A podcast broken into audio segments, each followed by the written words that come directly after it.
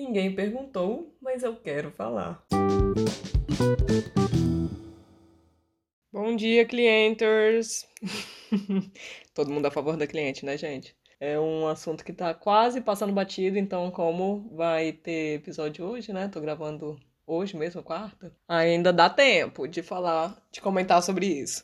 Até porque vocês viram que o Procon falou que é prática abusiva casar, né, o preço de serviço com data comemorativa? Bom demais, né? Fica até com dó da maquiadora tomar uma multa, mas. Sabe o que eu fiquei pensando? Que a... escutei dizer, cara do podcast, falando que. E eu esqueci o nome do podcast, mas é alguma coisa que é fofoca. Foi a primeira vez que eu escutei ontem, eu esqueci. É, nesse podcast, nesse episódio, vou colocar aqui na descrição. Eles estavam é, conversando, falando que agora as maquiadoras iam fazer contrato tal, colocando lá essa cláusula abusiva, né? Que se for noiva tem que falar, porque o preço é diferente, coisa assim. O que eu fiquei pensando nesse assunto, que o Procon falou que, que é uma prática abusiva, né? Que uh, os clientes têm que, devem entrar em contato. Isso casei um pouco com a cultura daqui de denunciar mesmo. Acontecer, viram alguma coisa errada, vão e denunciam, né? Porque, gente, imagina a gente ficar à mercê de contratos com práticas abusivas desse jeito. Sou total time cliente, logicamente, porque ela não.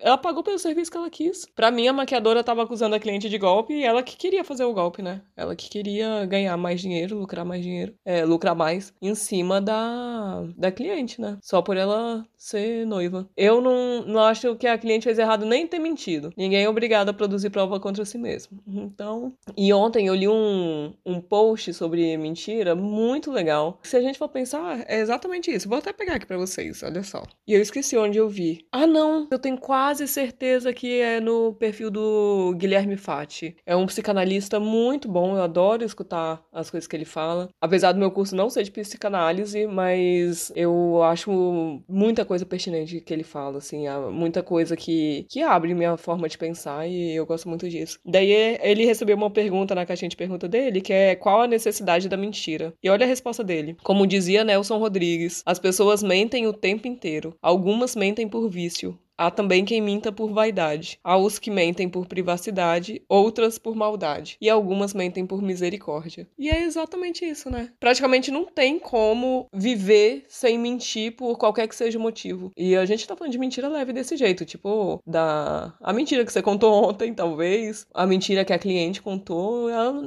não tem por que alguém saber onde ela tá indo, sabe?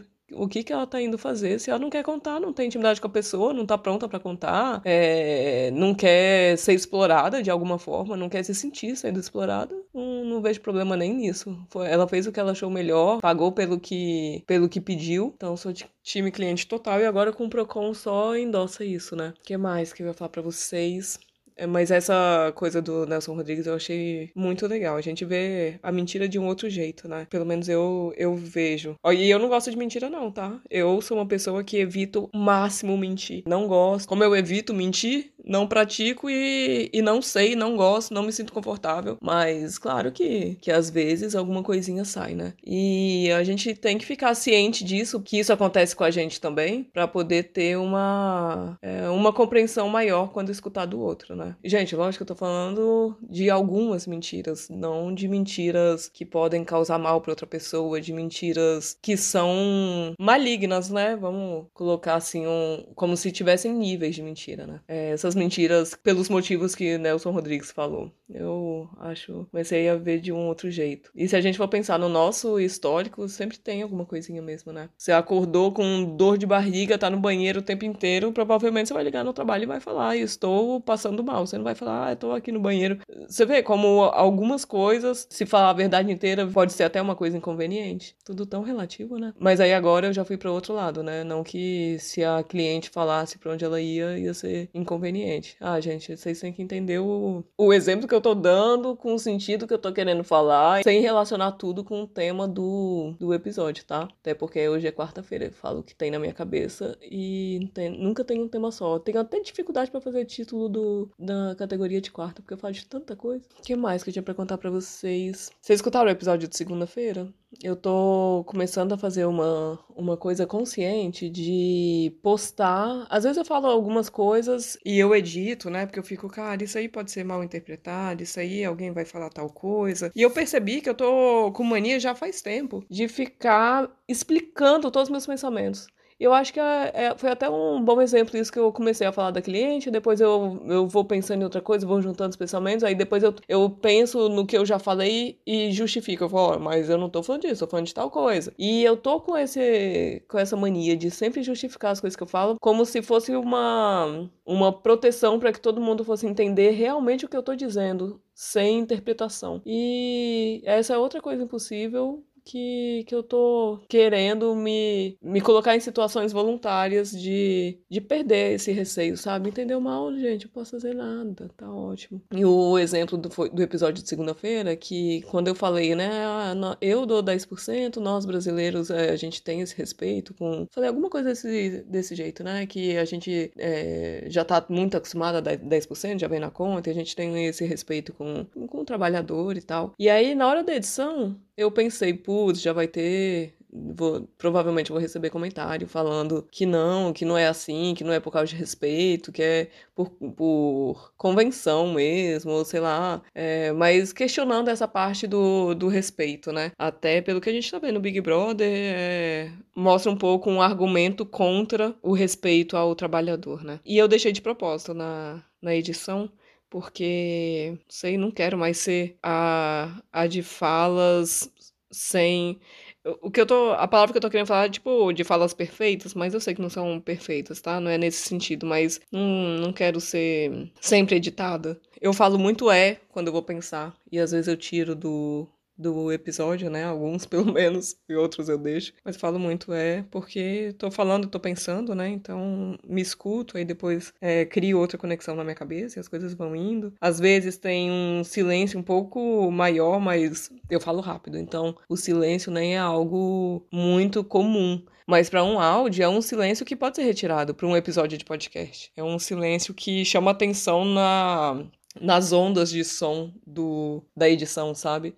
Então, às vezes eu tiro também. Não sei, acho que quero me aventurar mais nessas partes de talvez não ser compreendida e tá tudo bem. Ou de talvez é, falar alguma coisa que, que foi errada mesmo, nem ser só nem só ser incompreendida, mas é, me permitir ter pensamentos e falas erradas, que com certeza eu tenho. Ver o que que dá para aprender com isso, se tem alguma coisa que dá para aprender com isso, sabe? Ver a consequência disso qualquer que seja ela. Ser um pouco mais tipo Davi, sabe, do, do Big Brother, né, que erra, tem, fala as coisas erradas, a, aprende com, com o que escutou e só aprendeu porque falou errado. Se não tivesse falado errado, nunca teria aprendido, né? Se tivesse se editado, tivesse não tivesse se permitido falar é, as coisas erradas que ele falou, ele nunca ia aprender, né? Ia só guardar, não. Eu tenho a sensação de que isso tá errado. Essa fala é errada, não vou falar porque eu não sei qual é a certa, mas aí perde a chance também de aprender com isso. E isso aí, tô com esses pensamentos na cabeça hoje. Então eu quero me permitir mais fazer erros e, e aprender com eles. Eu já sou tão espontânea, então acho que deixar uma dessas espontaneidades também no episódio, né? Coisa que eu deixo bastante também. A edição é uma coisa que eu não curto muito, acho que perde muito tempo. Eu, do jeito que eu tô falando, fica parecendo que eu sou super editada, né? E não é essa questão, não.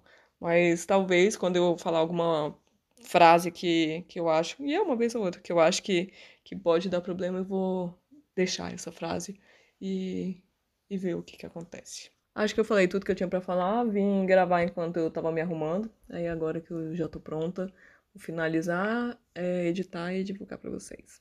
Daqui a pouquinho a gente conversa. Beijo. Agora é a sua vez de mandar a sua pergunta. Na descrição de cada episódio tem um link para você mandar sua dúvida em áudio. Pode ser sobre qualquer assunto. O que você quiser saber, vai lá, aperta no link e pergunte. Eu sei, dá um pouco de vergonha. Você acha que eu tô aqui como? A minha dica é: não pensa muito. Vai lá, clica, faz o áudio, nem precisa escutar para ver se ficou bom. Aperta enviar e a sua dúvida pode ser o próximo episódio. Não ia ser o máximo? Ah, se você acha mais prático, pode enviar sua pergunta em áudio também lá na mensagem privada do Instagram. Meu perfil é @vivaviena com um N só. Um beijo e muito obrigada por participar.